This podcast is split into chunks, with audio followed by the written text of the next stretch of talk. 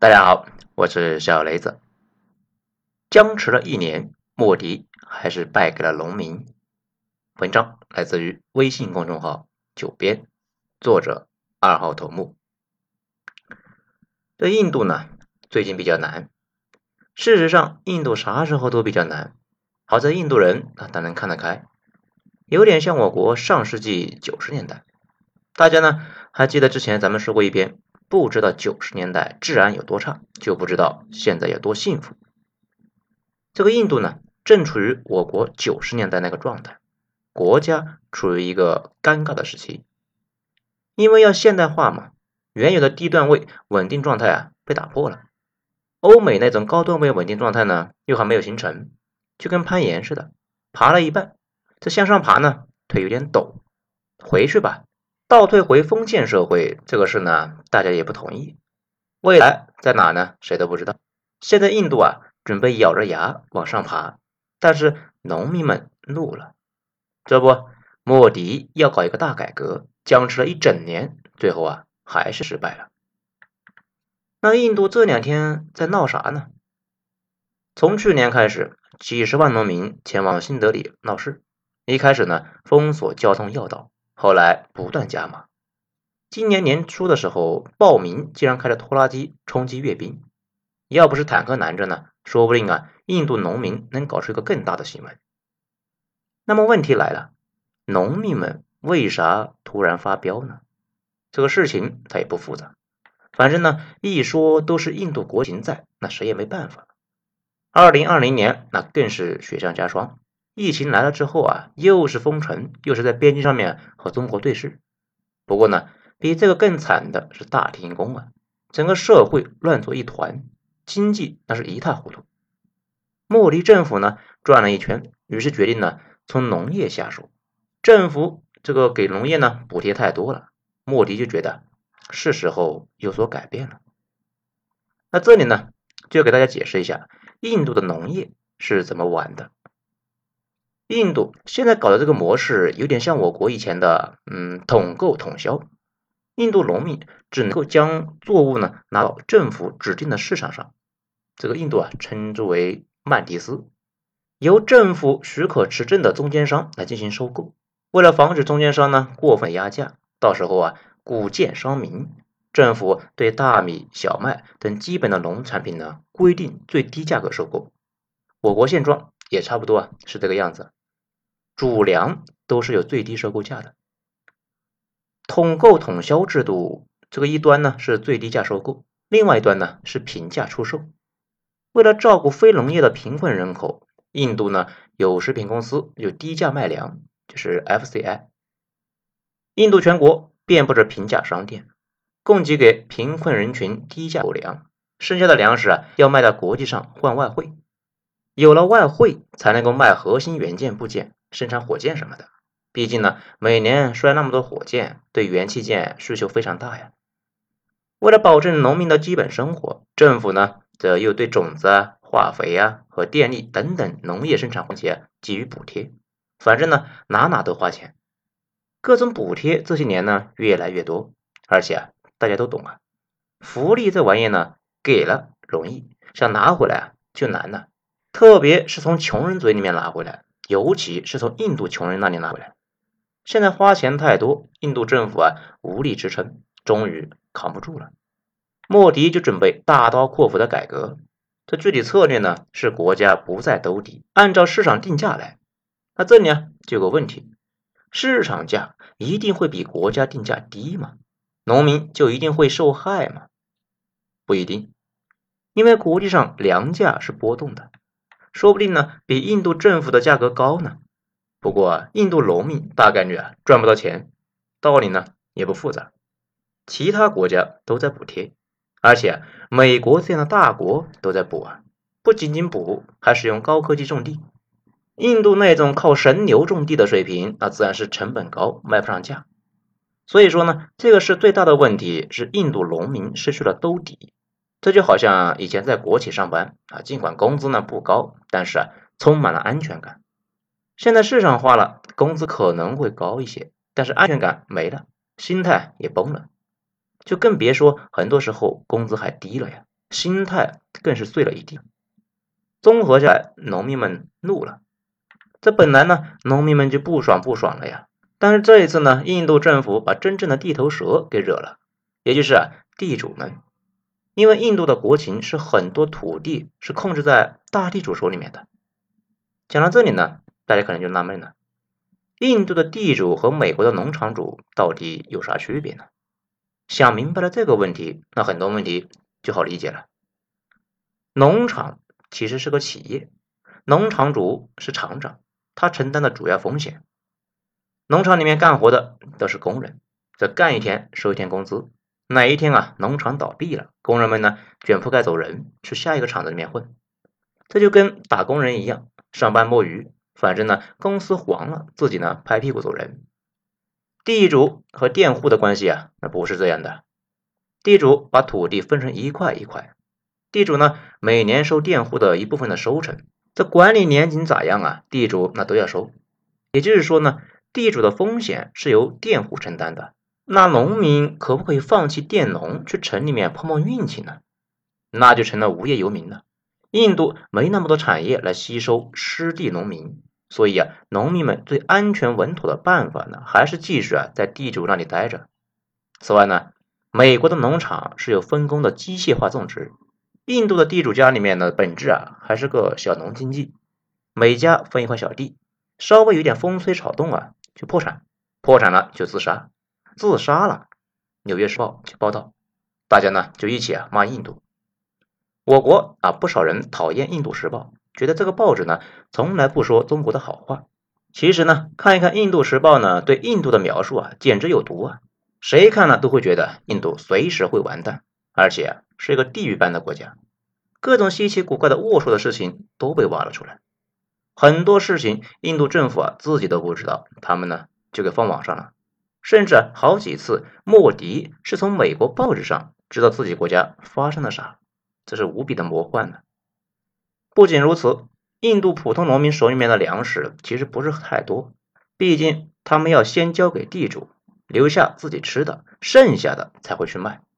地主呢就不一样了，他们手里面有大量的粮食，这些粮食他们自己呢连个零头都吃不了，基本上都卖掉换钱了。所以，如果出了问题，他们的风险最大。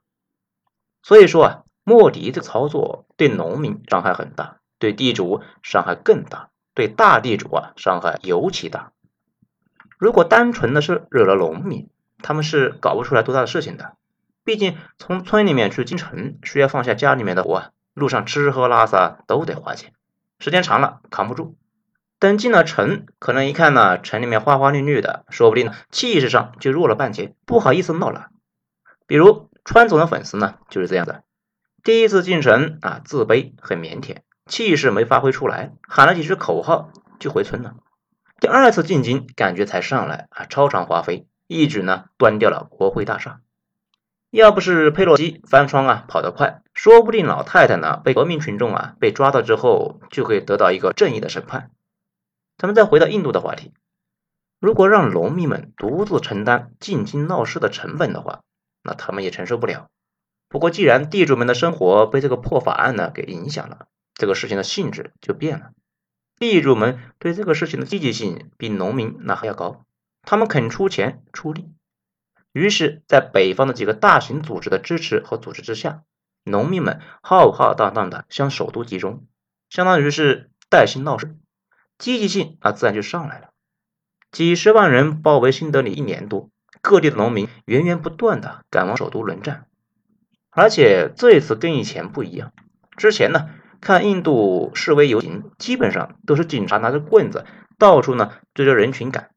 这一次进城的主力是北方的锡克人，锡克人是印度战斗民族啊，这些人那是武德充沛，一直都是印度国防军的骨干。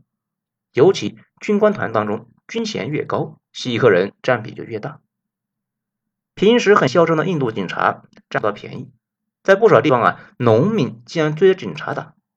比如一月一十八日，在红堡，印度农民们呢夺过警察的棍子，就开始反击，警察们落荒而逃，红堡也就被农民们给拿下了。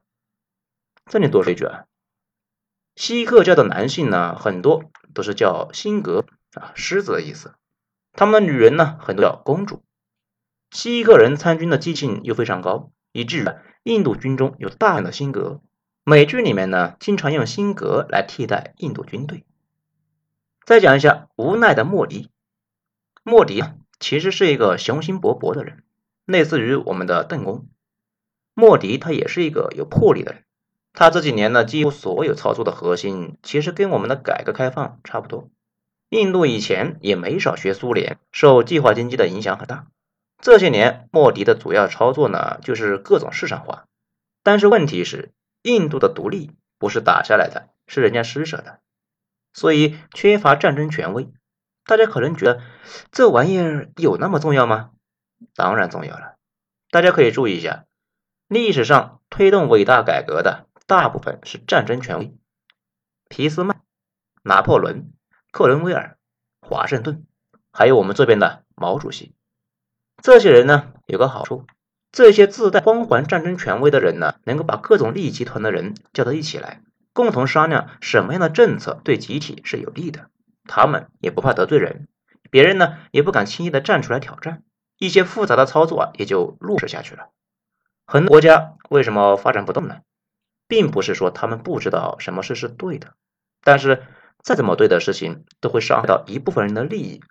如果这部分人起来闹事的话，可能就操作不下去了。大家呢可以注意下，烂国啊都这样，啥好政策啊都执行不下去，国内的力量统一不起来，互相抵消了。我国呢相对来说好一些，大局的利益压倒局部的利益的群体，真的先把事给办了，蛋糕做大之后再补偿他们，各方呢也没啥意见，最后蛋糕是越做越大。印度最明显的就是那个国内各邦之间的税，我国民国时期呢也存在，那玩意啊就是各方都受益，唯独整体不受益。这个呢就需要强人来把这个事给解决了。我国一建国就解决了，可惜印度啊到现在也没有这么个人来处理这个事。还有印度港口拥有世界上最好的港口，吞吐量却是一直不入流，巨轮都躲着印度走啊。因为印度港口一直没有好好修，大船呢没法靠近，也没有办法搞太多现代化的设备，大船嫌那边的效率太低。这为什么不改变呢？因为工人、工会和卸货公司他不同意啊。毕竟升级了设备，工人就会失业；重修了码头，卸货公司那小船就没用了。所以啊，这个事一直就没办法操作。这就是局部利益损害了全局利益。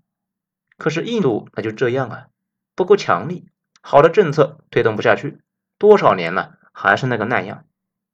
至于甘地呢，没有大家想的那么权威，他不是被印度民族主义者给刺杀了吗？刺杀他的那个小子呢，到现在那也是英雄，被很多人膜拜。印度教那有几万个神呢，在一些小地方，这小子呢也是其中之一。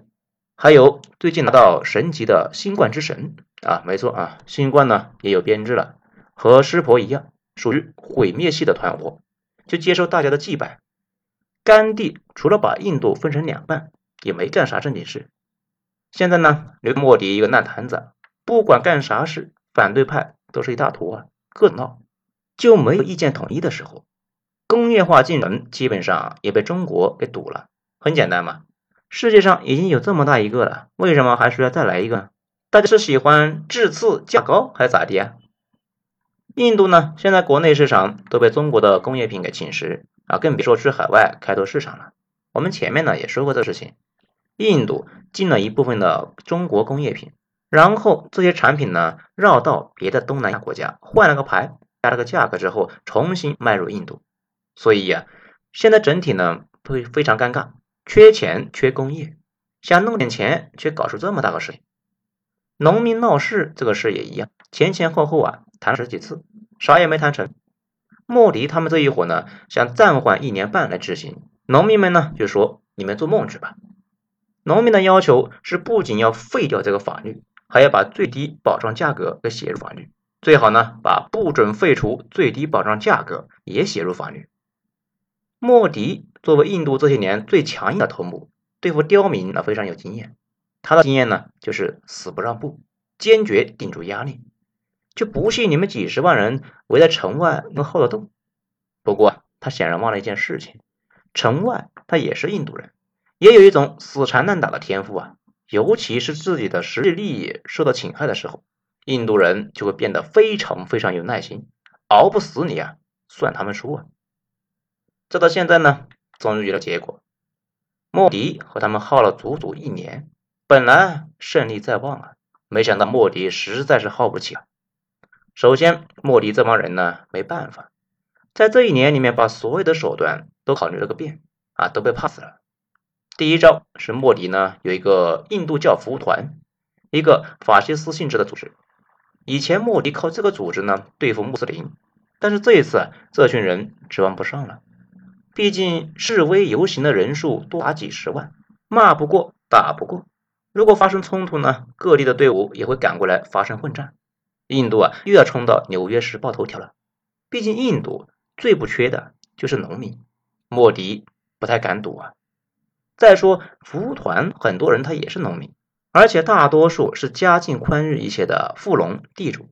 这些人在法案中啊受损也最大，他们的积极性呢也不太高，也不太敢煽动宗教分歧。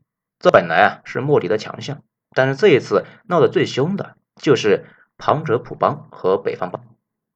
对印度呢有所了解的小伙伴估计听了都摇头啊。旁遮普是印度锡克教徒的聚集地。所以呀，抗议中很多包头巾的锡克教老哥，这帮人呢是印度最武德充沛的一群啊，种地、经商、当兵和造反，每一样技能都在印度啊，那都是属于点满的呀。莫迪他就算是坐在火药桶上面玩爱踢脚，也不敢鼓动印度教和锡克教闹矛盾。上一个和锡克教公开对抗的印度总理是尼赫鲁的女儿英迪拉甘地。莫迪这样的强硬的人，跟他比啊，那就是个慈祥的遛狗大爷。结果这女强人呢，主张对锡克人强硬，被自己的锡克教卫兵打了十六枪，他死的老惨了呀。莫迪估计啊，想想都虚啊。至于北方邦，那更尴尬。这个地方说起来是一个省，但是人口超过两亿，属于莫迪的基本支持地区啊。多年支持莫迪，这个关系到自己的切身利益也顾不上了。莫迪对这里的人打不得，骂不得，只能够互相呢大眼瞪小眼。至于外部的威胁，莫迪一年里面呢把中国和巴基斯坦都炒作了一遍，基本上没啥用。接触过印度的人呢就知道，这伙人的特长那就是油盐不进。现在莫迪啊感受到了他们本国老百姓的民族性。就在中印边界冲突最严重的时候，农民们呢不顾疫情的艰辛。依旧坚守在首都周围啊搞事情，到了自己利益受损的时候，哪个还空闲管这些呢？既然弄不了这些人，莫迪啊只好冷静处理，双方静坐。但是影响很快就出现了。作为选举制国家，印度每年那都有选举。这几年呢，虽然没有总理选举，却有很多邦的地方选举。莫迪希望人民党啊多多斩获。为在地方上推行改革，减少阻力，但是二零二一年的选情很不乐观，在多个大邦都不顺利啊。莫迪和人民党啊的失败的原因呢，归结于疫情，但是啊，选票统计看得出来，农民对莫迪的支持呢在降温，这对于莫迪打击非常大。而明年就是旁遮普和北方邦和几个农业邦的地方呢换届，眼看只有几个月。会有几十万人跑来首都闹事啊！如果不怂，明年选举就不用办了。如果失去这些印度北方各邦的支持，二零二四年的总理选举也不用办了。考虑到选举以铁腕著称的莫迪最终还是输给了农民们，政府呢表示将在二十四日取消三项农业改革法案，然后呢表示希望啊已经在首都马德里闹了一年多的农民们呢赶快回家。实在呀，是看你们看够了呀！消息传来，莫迪的反对者们颇为兴奋呢。参与抗议的人们算是得到了满意的答复。反对党看莫迪政府呢，吃了瘪，出了口恶气。印度以外的吃瓜群众看到这个老仙呢，这次认怂，那也是很满意的。可以说，妥妥的多赢呢。唯一输了的就是莫迪。莫迪在发表讲话的时候，还输人不输阵的嘴硬呢。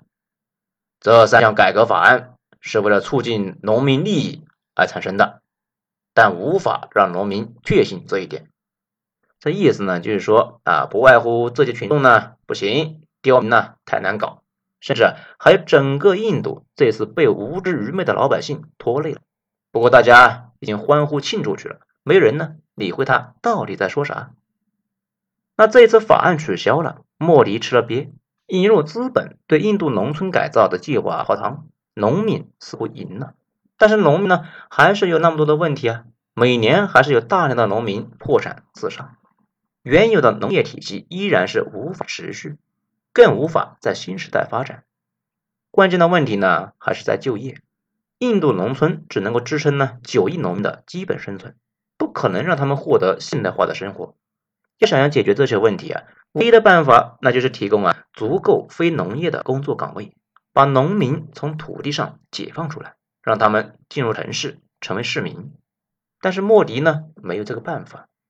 不要说给农民提供城市岗位啊，印度城市里面大量的贫民窟还有上亿人在等待工作呢，以至于每年都有新闻，印度招聘一些低级岗位，但是啊，来应征的人数多得不可思议啊，大量的年轻人人口呢正在不断的消耗政府的财力，更关键的是，我们上面提的问题，他们的改革现在时不时的陷入僵局。因为利益集团的阻挠，干啥事呢都是压力重重啊。